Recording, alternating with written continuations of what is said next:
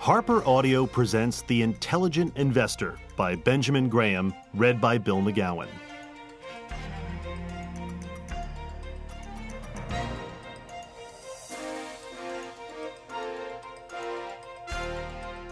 The purpose of this tape is to supply, in a form suitable for laymen, guidance in the adoption and execution of an investment policy. Comparatively little will be said here about the technique of analyzing securities. Attention will be paid chiefly to investment principles and investors' attitudes. To invest intelligently in securities, one should be forearmed with an adequate knowledge of how the various types of bonds and stocks have actually behaved under varying conditions, some of which, at least, one is likely to meet again in one's own experience.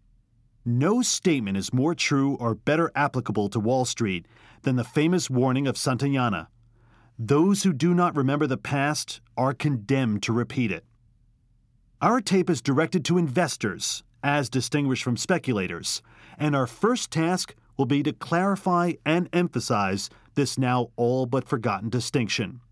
We may say at the outset that this is not a how to make a million tape. There are no sure and easy paths to riches in Wall Street or anywhere else. It may be well to point up what we have just said by a bit of financial history, especially since there is more than one moral to be drawn from it. In the climactic year 1929, John J. Raskob, a most important figure nationally as well as on Wall Street, extolled the blessings of capitalism in an article in the Ladies' Home Journal entitled Everybody Ought to Be Rich. His thesis was that savings of only $15 per month invested in good common stocks with dividends reinvested would produce an estate of $80,000 in 20 years against total contributions of only $3,600. If the General Motors tycoon was right, this was indeed a simple road to riches. How nearly right was he? Our rough calculation, based on assumed investment in the 30 stocks making up the Dow Jones Industrial Average, or the DJIA, indicates that if Raskob's prescription had been followed during 1929 through 1948, the investors' holdings at the beginning of 1949 would have been worth about $8,500. This is a far cry from the great man's promise of $80,000, and it shows how little reliance can be placed on such optimistic forecasts and assurances.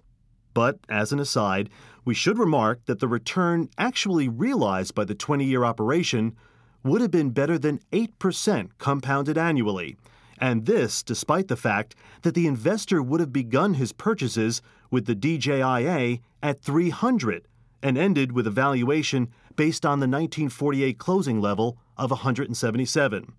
This record may be regarded as a persuasive argument for the principle of regular monthly purchases of strong common stocks through thick and thin, a program known as dollar cost averaging.